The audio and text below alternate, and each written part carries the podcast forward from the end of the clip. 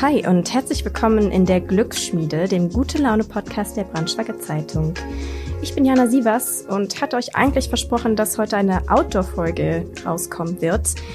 Die erscheint nicht, aber ich bin sehr, sehr froh, dass wir heute einen anderen Gast bei uns haben und das ist Miriam Trunk. Sie hat das Buch geschrieben, Dinge, die ich am Anfang meiner Karriere gern gewusst hätte wo sie darauf eingeht, dass Frauen sowie beeinträchtigte Menschen, Leute mit Migrationshintergrund und weitere einer strukturellen Chancenungleichheit in der Arbeitswelt in Deutschland ausgesetzt sind. Und damit willkommen in der Glücksschmiede, Miriam. Hallo. Hallo, danke für die Einladung. Sehr gerne. Miriam, du bist in Bamberg geboren, hast Kommunikationswissenschaften, Psychologie und Politik studiert und eine Ausbildung an der Deutschen Journalistenschule in München gemacht. Nach einer Reportertätigkeit beim Bayerischen Rundfunk wurdest du 2019 im Alter von 27 Geschäftsführerin der Bertelsmann Audio Alliance. Und seit 2022 bist du Teil der Führungsebene von RTL Deutschland. Und als wäre das nicht genug, trittst du nebenbei als Autorin auf und hältst Vorträge zu eben diesem Thema zu struktureller Chancenungleichheit in Deutschland. Deswegen bist du auch heute hier. Genau. Wir sprechen hier in der Glücksschmiede natürlich auch darüber, wie wir zufriedener auch im Berufsalltag zurechtkommen. Aber am Anfang stelle ich immer eine Frage hier in diesem Podcast, und zwar, wann warst du das letzte Mal so richtig glücklich? Ja, ich habe schon darüber nachgedacht. Ich glaube, ich habe immer so kleine Glücksmomente und eigentlich bin ich jeden Morgen glücklich, wenn ich aufwache, weil ich habe einen kleinen Hund, oh. der wahnsinnig süß ist und der, ähm, ich gebe es zu, auch bei mir im Bett schlafen darf. Und wenn ich morgens aufwache und ich sehe da diesen kleinen Hund und daneben meinen Mann, der, äh, der noch schläft, dann bin ich immer erstmal so glücklich und äh, ziehe den Hund ran und kuschel den und bin, ja, starte irgendwie mit so einem Glücksgefühl in den Tag. Sprich, du kannst auch, du bist auch eine der Menschen, die morgens auch sehr leicht auf, aufstehen können. Nee, gar nicht. Gar nicht. Okay. Ja, ich bin überhaupt kein Morgenmensch, aber ich ähm, ja, muss natürlich aufstehen. Das ist irgendwie so Teil meines Alltags. Aber ähm, wenn du dann aufwachst und du, ja, wie gesagt, du siehst so ein kleines süßes Tier, das dich da ankuschelt, dann bist du erstmal so, oh komm, das, das Leben ist schön. Was für eine Rasse? Coton de Tulare heißt die Rasse. Das ist, ähm, schaut ein bisschen aus wie ein Malteser, sind ah. aber nicht so gezüchtet und können sehr weit laufen und sind sehr sportlich und schön. ja, unfassbar süß. Glaube ich. Verrätst du uns noch den Namen? Coco. Coco. Ja, weil wir, sie war erst, als wir sie bekommen haben, hatte sie ganz braunes Fell und wurde dann ganz weiß und dann haben wir gesagt, wie eine Kokosnuss. Ach, süß. Okay. Mhm. Ich glaube, man hat ähm, irgendwie immer mal wieder so heiß und man hat natürlich auch immer wieder so Lows, aber was ich auch als den größten Luxus und als das größte Glück empfinde, ist so im Feinkostladen reinzugehen und einfach mal zu sagen, oh, ich kaufe jetzt so viele Oliven, wie ich möchte und ich mache mir keine Gedanken um den Preis. Also das ist mir viel mehr wert, als dass ich irgendwie mir bei Prada eine Handtasche kaufen kann, was ich eh nicht mm. mache. Also ich finde, es sind so diese kleinen Momente von Glück und Luxus. Unter der Lupe. Wo wir von kleinen glücklichen Momenten sprechen, was bedeutet für dich Glück im Beruf speziell, vor allem im Hinblick auf deine Karriere, die ja, glaube ich, auch sehr früh begonnen hat? Ja, Glück ist für mich, wenn ich die Möglichkeit habe, alle meine Potenziale auszuleben, all meine Talente zu entwickeln, ähm, gefordert zu sein und irgendwie mich immer weiterzuentwickeln und zu lernen. Also ich bin immer dann unzufrieden, wenn ich das Gefühl habe, oh, ich könnte mehr oder da gibt's was, das könnte ich, aber ich darf nicht oder ich kann nicht oder es gibt irgendwelche Strukturen, die mich abhalten. Das sind so meine Frustrationspunkte und deswegen, ich finde es immer so schwierig, von Karriere zu sprechen, weil man da so denkt, oh, da geht's irgendwie um Aufstieg und um einen neuen Titel und um mehr Geld und um einen Dienstwagen und irgendwelche Statussymbole, aber ich finde Karriere eigentlich eher im Sinne von Entwicklung, dass man immer das macht, was einen in dem Moment am meisten erfüllt, ausfüllt und wo man sich am meisten entwickelt. Mhm. Viele merken das ja, glaube ich, auch gar nicht, vor allem wenn man am Anfang des Berufslebens steht. Ähm, was würdest du denen vielleicht in dem Moment raten, wenn sie so ein mürmiges Gefühl haben und das vielleicht auch gar nicht mh, mm, so identifizieren oder vielleicht Angst haben, da eine Riege vorzuschieben und sich vielleicht für einen anderen Weg zu entscheiden? Also ich würde am Anfang immer dazu raten, sich erstmal ganz viel mit sich selbst zu beschäftigen, zu sagen, was kann ich eigentlich? Wer bin ich eigentlich? Was ist mir wichtig? Welche Werte sind für mich unverhandelbar? Und ich habe das Gefühl, zumindest was bei mir so, dass man am Anfang ganz viel nach außen schaut und ganz viel schaut, okay, wie ticken Unternehmen? Was sind Berufsbilder? Vielleicht auch Vorbilder, so im Sinne von, wie, wie wer will ich sein? Und dabei vergisst, sich mit sich selber zu beschäftigen. Und ich würde dazu raten, sei es mit einem Coaching, sei es auch mit einer Therapie, zu sagen, komm, ich schaue erstmal nach innen und ich schaue erstmal auf mich und ähm, schaue dann, was ähm, matcht mit dem, was ich wirklich bin und wer ich wirklich, ähm, wirklich sein will und auch was ich kann. Und ähm, das bedeutet dann vielleicht auch meinen Arbeitgeber zu wechseln in den ersten Jahren. Das finde ich aber überhaupt nicht schlimm. Ich glaube, je früher man das macht, desto mehr begegnen einem auch die Dinge und ähm, das nennt man dann ja Glück, ne? wenn man die Menschen und die Situationen trifft, die dann genau zu einem passen. Mhm. Muss ich gerade auch so ein bisschen an ein Kapitel denken, dass du sehr, ähm, sehr ausführlich auch beschrieben hast, wo es ums Netzwerken ging. Aber mhm. da kommen wir gleich auch auf jeden Fall nochmal drauf zu sprechen. In deinem Buch, ähm, ich erwähne nochmal den Titel, Dinge, die ich am Anfang meiner Karriere gerne gewusst hätte, richtest du dich vor allem an Frauen. Gab es da für dich einen ausschlaggebenden Moment ähm, während deiner beruflichen Laufbahn, in dem du dich dann dazu entschieden hast, diese Chancenungleichheit auch ähm, ja so ein bisschen aufzubrechen und zu schauen, okay, was ist da überhaupt falsch? Ja, ich habe das relativ lange gar nicht so gesehen, diese Chancenungleichheit, auch weil ich selber aus einem sehr privilegierten Umfeld komme. Also ich bin aufgewachsen als Kind im deutschen Mittelstand, ähm, konnte alles machen, im Ausland studieren. Ähm, es war irgendwie nie die Frage, ob Dinge gehen. Und ähm, habe dann irgendwie immer so gedacht, ja, komm, passt doch alles irgendwie. Wir hatten eine Frauenbewegung, Frauen dürfen doch alles. Also hatte er sogar manchmal noch so ein Ding so von wegen, ja, was wollt ihr denn noch? Passt doch alles. Und erst als ich dann so in meine erste Führungsposition kam und mich da entwickelt habe, habe ich irgendwie immer häufiger so rechts und links geschaut und gemerkt, oh, hier sind irgendwie alle Menschen weiß und hier sind vor allem Männer und irgendwie hier wird ganz viel über Fußball gesprochen und irgendwie dachte ich, okay, das kann nicht daran liegen, dass es irgendwie keine guten Frauen gibt, weil ja Fähigkeiten und Intelligenz und auch Ambition ist ja normal verteilt, auch wenn es sicher ein Teil Sozialisierung ist, aber dennoch ähm, kann das nicht sein, dass es wirklich nur gute Männer gibt und so wenig Frauen, die die nicht geeignet sind für Führungspositionen. Und dann habe ich angefangen, nach den strukturellen Gründen zu suchen. Und ich sage immer, wenn ich über strukturelle Hürden spreche, dann spreche ich nicht darüber, weil ich daran gescheitert bin, aber blöd gesagt, wenn ich daran gescheitert wäre, dann hätte ich keinen Buchvertrag bekommen. Also ne, du mhm. musst immer so ein bisschen schauen, ähm, nur weil du über was schreibst, heißt das nicht, dass du am stärksten davon betroffen bist, sondern dass du eben beobachtest und dann, dich damit auseinandersetzt. Und deswegen habe ich ja auch viele Gespräche geführt und einfach wahnsinnig viel recherchiert für die Themen. Also hast du dich schon in der Verantwortung irgendwo auch gesehen, dass du für deine MitbürgerInnen, sag ich dann jetzt in diesem mhm. Fall, dich dann auch stark zu machen. Aber da gab es jetzt keinen unglaublichen Schlüsselmoment, sondern das hat sich so nach und nach für dich einfach ja, ergeben. Weil ich glaube, ich äh, zum einen dann so über so meine eigene Ignoranz so ein bisschen erschrocken bin, weil ich dachte, oh, wie kann das sein, dass ich irgendwie fast 30 Jahre lang gedacht habe, so es wäre alles okay. Es gab sicher so eine Beschleunigung in 2020, wo mir diese Intersektionalität, also dass es quasi eine Zusammenwirkung von Diskriminierungserfahrungen gibt ähm, und dass sozusagen der Kampf, der gekämpft wurde, sicher sehr aus der Sicht einer weißen Cis-Frau war. Also dass wir eben sagen, okay, es gibt die Probleme von weißen Frauen sind nicht die Probleme aller Frauen und quasi es geht so eine Matrix auf. Und da hat sicher 2020 George Floyd total mit reingespielt, ähm, dass einfach damit das Thema struktureller Rassismus klarer wurde. Es haben ähm, zwei gute Freundinnen von mir Bücher geschrieben, einmal über strukturellen Rassismus in Deutschland, ähm, Alice Hastas, die, die da ein ganz tolles Buch, das ich sehr empfehle, geschrieben hat und Alexandra Zykonow, die über das Thema Care-Arbeit und, ähm, und die Unvereinbarkeit von Care-Arbeit und Erwerbsarbeit geschrieben hat. Und das hat mich sicher noch so ein bisschen mehr inspiriert, auch in die Tiefe zu gehen. Aber ich glaube, der Treiber war, wie gesagt, so dieses, erst dieses Gefühl, ja, passt doch alles, dann so die Beobachtung, äh, warte, irgendwas stimmt nicht. Und dann so das Gefühl, ach je, da gibt's irgendwie ganz viele Dinge, die habe ich einfach nicht gecheckt. Und dann da einzutauchen und zu sagen, vielleicht geht's ja auch anderen so und vielleicht müssen sie diesen Weg nicht gehen, sondern ich kann ihnen damit ein bisschen Vorbereitung geben mit dem Buch. Mhm.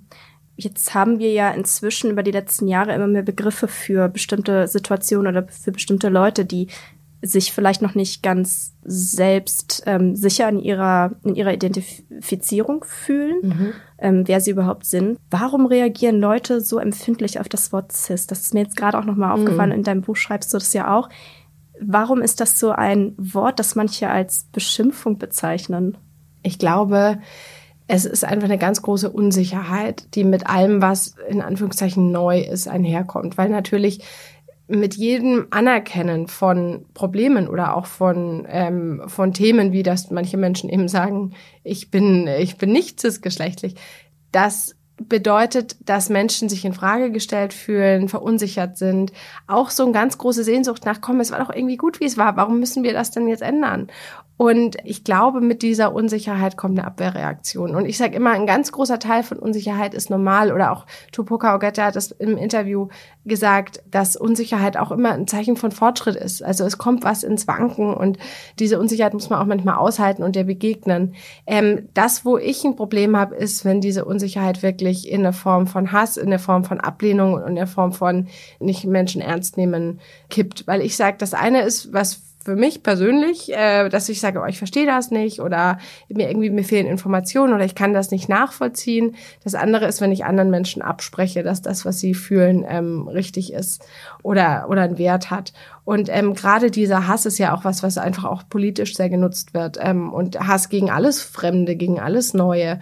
Und ähm, da bin ich wieder beim Thema Intersektionalität, zu sagen, es hängt alles zusammen und es geht irgendwie auch in einem Matrix. Und ähm, nur wenn, wenn die eine Gruppe gleiche Chancen hat, ist damit noch nicht geholfen, sondern erst wenn wirklich Türen sind nur offen, wenn alle durchgehen können. Mm, mm. Da hast du auch in deinem Buch mehrmals geschrieben, Sprache schafft Wirklichkeit, wenn wir schon bei den mhm. Begrifflichkeiten sind. Warum ist das gerade in der Berufswelt immer wichtiger geworden, dass wir dahingehend die Sprache auch in gewissem Maße anpassen? Also wie kann das strukturell zu einer Besserung führen für ungleich Beteiligte an der Berufswelt? Ja, ich glaube, es kann auch zu einer Verbesserung führen für die deutsche Wirtschaft. Also wenn wir sehen, wir haben einen massiven Arbeitskräftemangel. Ähm, wir haben einen massiven Mangel in Berufsfeldern, wo wir sehen, dass Frauen nicht so stark ähm, in, die, in die Ausbildung schon eintreten wie Männer. Ähm, das sind vor allem die Berufsfelder, die unter MINT-Berufe, ähm, also technische Berufe, versammelt werden. Und wir sehen zum Beispiel eine Studie, in der in der Schulklasse, die Schulklasse wurde geteilt. In der einen Hälfte wurde von Ingenieuren und Astronauten geredet, also nur Maskulinum, so habe es auch ich in der Schule gelernt. Und in der anderen von Ingenieurinnen und Ingenieuren und Astronautinnen und Astronauten. Und in der Schulklasse, wo beide, beide Bezeichnungen verwendet wurden, haben Mädchen danach gesagt, Mensch, Ingenieurin, das finde ich einen spannenden Beruf.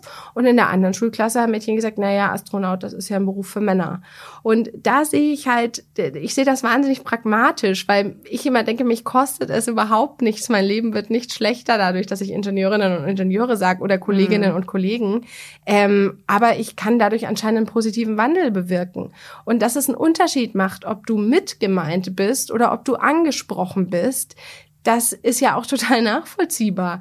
Ne? Und ähm, ich glaube, aber auch da sind wir wieder bei der Unsicherheit, diesen Pragmatismus zu erkennen und da auch auf Studien zu hören und zu sagen, okay, was kostet's mich versus was habe ich davon? Und in dem Fall, was hat die deutsche Wirtschaft davon? Nämlich, dass wir unseren Arbeitskräftemangel damit sicher nicht lösen können, aber zumindest ein Stück weit dem entgegenwirken können das, diesen Pragmatismus, das würde ich mir wünschen, dass wir dann irgendwie viel stärker hätten in der Diskussion. Und stattdessen wird alles dramatisiert. Also ich finde, niemand muss innen sagen, wenn er das nicht möchte. Es reicht schon zu sagen, für den Moment, du schließt zum Beispiel die weibliche Form mit ein. Wie gesagt, wir sind auf einem Weg. Und wenn wir uns mal anschauen, wie lange wir schon in diesem Arbeitssystem leben, das hat ja vor fünf bis zehntausend Jahren begonnen, vor zehntausend Jahren mit dem Beginn der Landwirtschaft und vor fünftausend Jahren mit dem Beginn von dem Konzept von Erwerbsarbeit. Also Frauen haben ja immer gearbeitet gearbeitet, nur halt nicht erwerbsarbeitet. Und das, mhm. was einen Wert hatte, nämlich die Arbeit, für die es Geld gab, das war Männern vorbehalten, ja sehr lange. Und erst seit 1977 dürfen Frauen überhaupt ohne Erlaubnis des Mannes arbeiten. Also, dass es dauert, bis wir uns diesen Themen gegenüber öffnen, das ist doch völlig nachvollziehbar. Ich glaube nur die Emotionen in der Diskussion und auch wie sie teilweise politisch aufgeladen wird, das ja, ist irgendwie ja. das, was uns in die falsche Richtung führt. Vielleicht sind da unsere Beobachtungen auch, auch ähnlich. Ich habe manchmal auch das Gefühl, dass es wird sehr akademisch geführt, diese Diskussion, mhm. dass es ein schwerer Zugang ähm, da ist für vielleicht nicht Betroffene, aber auch Betroffene. Und mhm. die eben nicht diesen privilegierten Background haben und gar nicht genau wissen, wo fange ich jetzt überhaupt an und wie kann ich überhaupt mit der gleichen Chance wie ein anderer auch hat, der in diesem privilegierten Status aufgewachsen ist, ins Berufsleben einsteigen letztendlich. Genau. Wie würdest du da sagen, wie können wir da besser werden in der Kommunikation? Also klar, du hast jetzt ein Buch darüber geschrieben, aber wie bringen wir das an Leute, die vielleicht einfach nicht den Zugang haben dazu? Ja, ich glaube, es ist natürlich in vielen Teilen eine akademische Diskussion, weil es natürlich auch eine Diskussion ist, die sich vor allem auf den Sektor der Wissensarbeit konzentriert. Ne? Ich glaube, das ist schon mal von Natur aus gegeben. Gleichzeitig ist das, glaube ich, nichts Schlechtes, weil viele Bewegungen gingen von diesem Punkt aus. was man, glaube ich, sehen muss, und ich bin, da bin ich wieder beim Punkt Sprache, ist, wie viele Leute gar nicht die Implikation von Dingen sehen. Zum Beispiel, wenn wir, ich komme aus Bayern und wir haben immer das Donaulied gesungen bei, ähm, bei Feiern. Das ist ein Lied, das manchmal mit mehr, manchmal mit weniger Alkohol verbunden äh, getrellert wird. Und da geht es um die Vergewaltigung von einer jungen Frau, der sie dann irgendwie schwängert und keine Ahnung. Und ähm, ich habe da überhaupt nicht drüber nachgedacht, was wir da singen. Wir fanden mhm. das halt irgendwie witzig. Und ich glaube, dem bewusst zu machen, dass es nicht nur die Seite gibt, Frauen machen Karriere, sondern auch die Seite, jede Frau wird im Laufe ihres e-, Lebens Opfer von Gewalt. Frauen enden signifikant häufiger in Altersarmut als Männer, aber auch Thema toxische Rollenbilder. Männer haben eine dreimal höhere Suizidrate als Frauen. Also auch Männer, und das sage ich ja immer, sind in diesen Rollenbildern, wie wir sie nennen, nicht glücklich. Also, dass, dass, dass es einen Zusammenhang gibt zwischen diesen Themen und dass, dass Frauen keine Karriere machen oder, äh, oder weniger in Vorständen vertreten sind, ist ein Symptom von ganz, ganz vielen.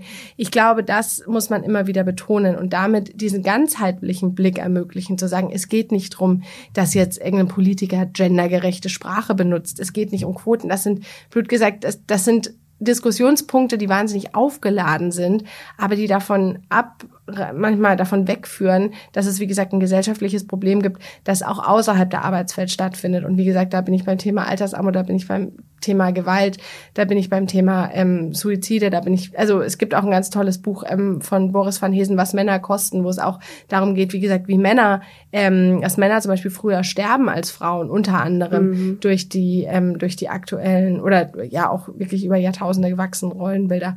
Also dementsprechend, ähm, ich glaube, der ganzheitliche Blick hilft, dass die Diskussion aktuell eine akademische ist, ist so, wie es ist. Es wird sich äh, runterkaskadieren. Es ist nicht zum ersten Mal, dass eine Diskussion auch eine Bewegung so beginnt. Mhm. Aber ich glaube, wir brauchen Zeit und wir brauchen Geduld. Mhm. Mhm. Ja, gut, Geduld, klar. Auch ähm, darauf zu warten, bis dann die Generation, die vielleicht mit einem ganz anderen Verständnis ähm, davon, vielleicht mit einem viel gesünderen Verständnis von Rollenbildern, die dann irgendwann einfach nicht mehr so konservativ oder traditionell sind, wie sie früher einmal waren. Ähm, aufwachsen. Und das ist ja irgendwie auch etwas Wichtiges, dass, ähm, dass wir auch daran denken, wie blickt eigentlich die neue Generation drauf. Genau. Ähm, zwei Dinge nochmal dazu, von dem, was du eben gesagt hast. Einmal, Männer sind, wir sollten aufhören, sie als Täter zu betrachten. Du schreibst mhm. in deinem Buch, dass sie auch Betroffene sind. Würdest du sagen, das ist gleichzeitig auch ein Aufruf, dass sie selbst noch mal mehr Energie in die Hand nehmen und sich darum bemühen, eben dafür zu kämpfen, dass Frauen einen besseren Zugang haben und ähm, mehr Chancen haben, genauso wie sie selbst. Total. Wie gesagt, das ist ja, äh, also man denkt aktuell, und das ist natürlich immer die schöne Geschichte, ist die vom Protagonisten, die vom Antagonisten. Also du hast einen klaren Helden oder eine Heldin, der oder die quasi sich gegen Widerstände durchsetzt und du hast einen Bösewicht, der es ihm oder ihr schwer macht. Und die, so wird die Geschichte ja auch oft erzählt, aber so ist es nicht. Also es ist nicht so, dass Männer die Täter und Frauen die Opfer sind. Es ist so, dass gerade wenn es darum geht, zum Beispiel, wie gesagt, äh, auch zu Hause Arbeit zu übernehmen. Ja, natürlich, es gehen sehr wenige Männer in Elternzeit. Die Care-Arbeit ist nach wie vor vor allem Frauensache. Teilzeitarbeit ist ein Frauenthema nach wie vor. Kann man jetzt sagen, ist das, weil die Männer alle keinen Bock haben oder ist das, weil, wie gesagt, vielleicht Rollenbilder sie ebenfalls davon abhalten oder weil zum Beispiel Männer sich schämen, in der Unternehmenskultur in Teilzeit zu gehen, weil sie zum Beispiel verarscht werden oder was weiß ich. Also ich glaube, dieses Thema Gleichberechtigung heißt auch, dass ein Mann sagen kann, du, ich habe aber auch keinen Bock, Karriere zu machen und ich will jetzt am Spielplatz dran sitzen wie gesagt, ich glaube, es gibt Männer, die das durchaus wollen würden und es aus verschiedenen Gründen nicht tun. Und ich glaube, die Türen zu öffnen in beide Richtungen, das ist unsere Aufgabe. Und damit, wie gesagt, zu sagen, das Einzige, was entscheidet, wie dein Lebensweg verläuft, ist, sind deine Fähigkeiten, ist, wie fleißig du bist, ist, welche, was du willst, wer dir begegnet, das beeinflusst, wie dein Weg verläuft und nicht, äh, dass von vornherein festgesetzt ist, mit welchen Wahrscheinlichkeiten du in welche Richtung dich entwickelst. Thema Teilzeitarbeit wird ja immer sehr rational gesehen und gesagt, natürlich gibt es da mehr Frauen als Männer in Teilzeitarbeit, weil sie eben die Kinder bekommen, weil sie eben mehr noch oder weil das Kind immer noch mehr an die Mutter gebunden ist. Würdest du das eher bejahen und trotzdem Kritik daran empfinden? Oder meinst du, das hat eigentlich gar nichts damit zu tun? Naja, das ist natürlich, wie gesagt, es, äh, ein sehr uralt gewachsenes Bild, dass das Kind zur Mutter gehört. Es gibt in der, und das habe ich auch im Buch zitiert, in der Wissenschaft keinen Beleg dafür. Die Geburt dauert nicht 18 Jahre. Natürlich, äh, die Geburt ist Frauensache und ähm, dass du in den ersten Monaten äh, stillst, wenn du das möchtest. Aber es gibt keinen Grund, warum die Care-Arbeit, also die emotionale Bezugsperson zu sein und auch die Person, die den Hauptteil der Care-Arbeit übernimmt, warum das die Frau sein muss. Man sieht sogar, dass, wie gesagt, vor der Landwirtschaft, ähm, also vor über 10.000 Jahren, haben Stämme gemeinsam Kinder erzogen, sozusagen dieser It takes a village Gedanke. Mhm. Und es war nicht so, dass die Frau das gemacht hat. Also dieser Mythos Mutter, der in Deutschland sehr, sehr stark ist, der ist auch aus unserer Geschichte herzuleiten. Im Kaiserreich gab es das Lehrerinnen zur Libat, dass du dich entscheiden musstest, ob du arbeitest oder ob du, ob du heiratest und Kinder kriegst.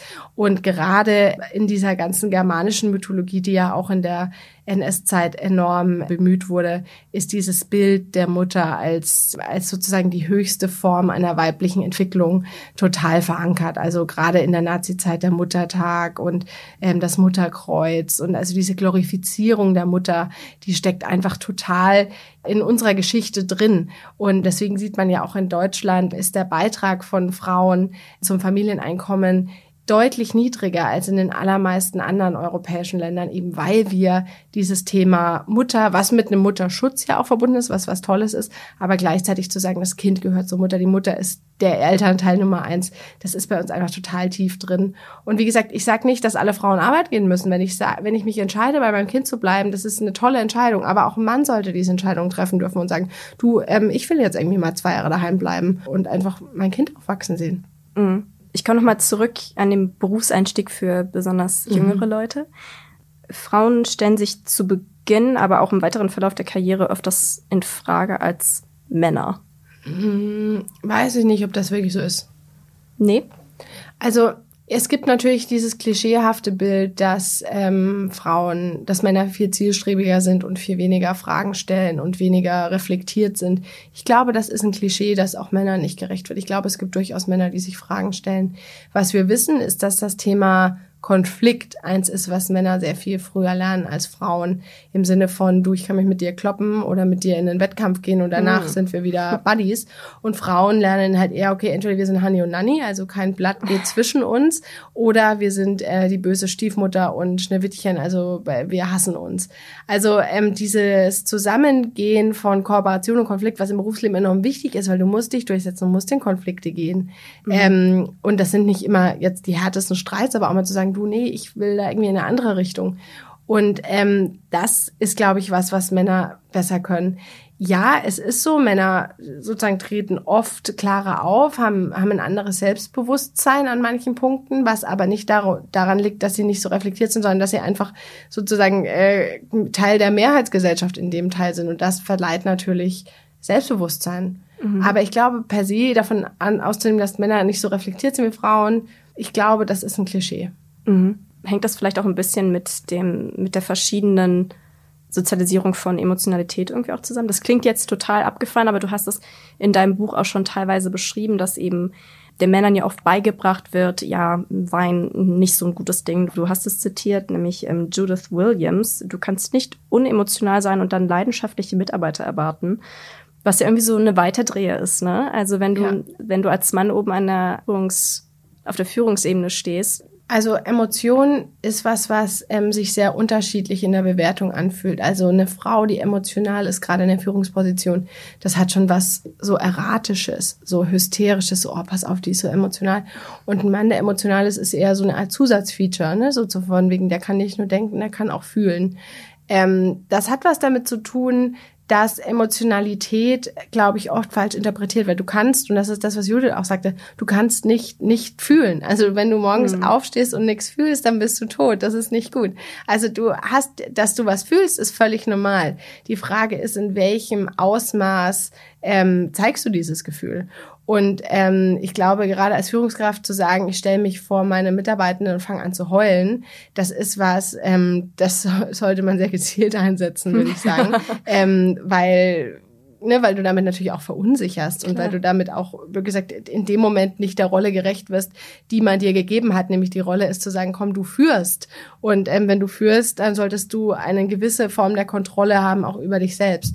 Aber ich glaube, dieses Thema Emotionalität ist eins, was sich auch wandelt in einem Bild, was Menschen im Berufsleben von sich selbst haben. Einfach weil man sagt, du, ich will nicht ein Roboter sein. Ich will nicht der sein, der, der so tut, als ob, wenn es gar nicht stimmt. Und da komme ich zum Punkt Authentizität, die immer stärker auch Beachtung erfährt in der Arbeitswelt, zu sagen, man hat eine authentische Beziehung zu seinen Kolleginnen und Kollegen, man hat auch eine authentische Beziehung zum Produkt und das bedeutet auch, dass man, dass man Dinge spürt. Und wie gesagt, zwischen Dinge spüren und äh, ich fange an zu schreien und zu toben und zu weinen wie ein Kleinkind, ich glaube, da liegt noch ein ganz, ganz großer mm. Weg dazwischen. Ja, stimmt auch wieder. Ähm Genau, du schreibst ja auch ganz klar, man sollte schon Privates vom Beruflichen irgendwie auch trennen können, aber trotzdem ähm, dieses Authentische irgendwie für sich beibehalten und dann gleichzeitig noch ein Netzwerk aufbauen mhm. und dann irgendwie noch schauen, okay, was sind überhaupt deine Interessen, sich selbst reflektieren. Wird das nicht zu, ich will jetzt nicht anstrengend sagen, ich glaube, das ist das falsche Wort dafür, aber meinst du nicht, man ist zu sehr da dabei, sich so selbst unter Druck zu setzen, auch ein Stück weit, dass man das wirklich alles genauso richtig macht? Oder wie kann man das für sich vereinfachen, gerade am Anfang eines ja. Berufslebens? Ich glaube, das ist ja der Punkt. Ähm, es gibt kein richtig und kein falsch. Also ähm, das ist, glaube ich, genau die, eben das, was Authentizität verhindert, ist, dass man immer wieder so auf diese Metaebene geht und auf sich herabschaut und sagt, okay, bin ich gerade so, wie ich sein sollte und mache ich gerade das irgendwie, was erwartet wird und so weiter. Und diese gefühlten Erwartungen, also ich habe auch gerade wieder ein Gespräch gehabt mit einer Kollegin, die ganz viel Angst hatte, dass ich Sachen über sie denke und ich will nur nicht, dass das so rüberkommt, als ob, ich sage, du, weißt du, ich habe so viele Dinge in meinem Kopf, ich habe gar nicht eine Sekunde darüber nachgedacht, wie du gerade rüberkommst. Mhm. Und ich glaube, sich das immer wieder bewusst zu machen, dass man für andere Menschen eine deutlich geringere Priorität hat, als man das denkt. Also, dass es niemanden gibt, der abends noch oder sehr wenige äh, denkt, oh, wie hat die sich in dem Meeting verhalten oder die Stimme zu hoch oder zu tief und so weiter. Also ich glaube, das sich bewusst zu machen, sozusagen der eigenen Bedeutungslosigkeit in einer gewissen Art und Weise, die ja auch sehr entlastend ja. ist. Also es ist doch total entlastend zu sagen, ich bin nicht der Mittelpunkt der Welt. Mm. Und das heißt, ich kann auch mal einen schlechten Tag haben und irgendwie es wird sich weiterdrehen. Das ist, glaube ich, wichtig. Und das merke ich in meiner Generation, so der Millennials und auch so ein bisschen in der Gen Z. Wir sind schon wahnsinnig überzeugt davon, dass wir sehr, sehr, sehr wichtig sind. Auch vielleicht, weil wir die Generation sind, die nicht mehr mehr schaffen kann als ihre Eltern. Also es war ja immer dieses Thema, meine Kinder sollen es besser haben. Und ich muss jetzt sagen, das können meine Eltern wahrscheinlich nicht sagen, weil es ist sehr unwahrscheinlich, dass wir es besser haben werden, als, ähm, als wir es hatten. Mhm. Wir waren schon fünfmal im Jahr im Robinson Club. Viel mehr geht nicht, ne? wenn du jetzt nicht äh, das, Uni, das nächste Unicorn gründest. Und das wird auch unserer Generation, also meine Kinder werden es vermutlich auch nicht viel besser haben als ich, außer natürlich sie sind, wovon ich ja durchaus ausgehe, dann hochbegabt und, äh, und sozusagen the next Elon Musk. Aber das ist, ähm, glaube ich, das, was unsere Generation so hat dieses Thema, okay, wir werden es nicht besser haben als unsere Eltern, wir werden, können froh sein, wenn wir den Status halten, aber irgendwie haben wir immer in uns drin so quasi, ich bin was ganz Besonderes. Ich bin sozusagen so bisschen, bisschen mehr, bisschen besonderer. Und das ist, finde ich, eine enorme Belastung. Und der Moment, wo man sich bewusst macht, nee, ich bin nicht so besonders Nummer eins und Nummer zwei, ich bin auch nicht der Mittelpunkt dieser Welt, kann man einfach sagen, okay, ich bin jetzt wie ich bin. Ich mag, es gibt kein richtig und kein falsch. Ich begegne den Menschen, denen ich begegne. Ich habe die Talente, die ich habe, an denen arbeite ich und dann mit so einer gewissen Leichtigkeit. Ich glaube, das ist eben der Punkt zu sagen, du ja, nimm den Stress raus. Mm, Finde ich ein sehr wichtiger Punkt. Ich habe auch einen Spruch, ich weiß gar nicht mehr, wo ich den mal gehört hatte. Ähm, aber den erinnere ich mich gerade auch. Die Zwanziger sind, sind dafür da herauszubekommen oder zu verstehen, dass ich nicht die Hauptrolle im Leben anderer spiele, sondern so. nur meinem eigenen. Und passt irgendwie, glaube ich, auch ganz gut da rein. Und wenn man sich das, wie du jetzt meintest, auch ganz am Anfang schon bewusst macht, ähm, hat man da weniger Stress. Hängt vielleicht auch ein bisschen da, damit zusammen, welchen Background man hat. Ich glaube durchaus, dass sich Leute, die vielleicht sich immer Sorgen um Geld machen mussten oder die schon Benachteiligung als Frau oder als beeinträchtigte Person oder als Mensch mit Migrationshintergrund, der vielleicht oder die vielleicht auch nicht so gutes Deutsch spricht, mehr da Sorgen machen musste. Was können wir, die wir in einer privilegierten Position sind, was können wir da tun? Wie können wir aufpassen, um diesen Leuten einfach einen besseren Berufseinstieg zu ermöglichen? Ich glaube, und das vielleicht noch als Gedanke dazu, dass Glück damit überhaupt nichts zu tun hat, sozusagen. Also du kannst glücklich oder unglücklich sein, egal ähm, in welcher Phase du bist. Und ich glaube, ja. diese grundsätzlich so, wenn ich das habe, wenn ich so viel Geld verdiene, bin ich glücklich. Wenn ich das Auto habe, bin ich glücklich. Wenn ich den Mann habe, bin ich glücklich und so weiter. Ich, ich glaube, würde sagen Zufriedenheit. Genau. Zufriedenheit ist ein passendes Wort, ja. Genau. Also ich glaube, zu deiner Frage, wie wir sozusagen Privilegien nutzen können, ist Nummer eins, nicht die Denke zu haben, dass du irgendjemand retten musst. Also das mhm. ist ja, das sozusagen rassistische auch teilweise in der Entwicklungshilfe zu sagen, komm, ich helfe dir, komm, ich zeig dir jetzt, wie es geht, sondern es gibt niemanden, der dem man helfen muss, sozusagen. Das ist, glaube ich, Nummer eins. Alle kommen klar, auch diese dieses Thema, das hat äh, hier Meghan Markle mal gesagt, Frauen müssen nicht ihre Stimme finden, Frauen haben eine Stimme. Mhm. Ne? Es geht darum zu sagen, ey, komm, hier ist noch ein Stuhl, setz dich hin und nutz deine Stimme.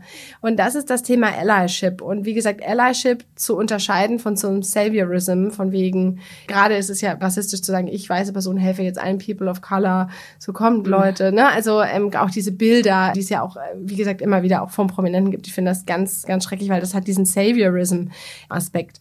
Zu sagen, ich nutze mein Privileg zum Beispiel, wenn ich in einem Raum bin, wo nur weiße Menschen sind und es ist eine Person of Color da, was sehr häufig ist. Ähm, gerade schwarze Menschen berichten sehr oft, dass sie sehr oft die einzig schwarze Person auf einer Party sind wenn jemand hinkommt und sagt, Mensch, du sprichst aber gut Deutsch, zu sagen, warum soll sie denn nicht gut Deutsch sprechen? Allyship, sich an die Seite derer zu stellen oder ähm, eben zu sagen, wenn ich in einem Raum bin und zum Beispiel mein Chef macht das, ähm, wenn, wenn da nur Männer sind, zu sagen, oh Leute, das ist aber nicht cool, wir können hier nicht als reine Männerrunde auftreten. Mhm. Also nicht, man nutzt, dass man schon am Tisch sitzt, um die Tür aufzuhalten und zu sagen, Leute, so geht's nicht.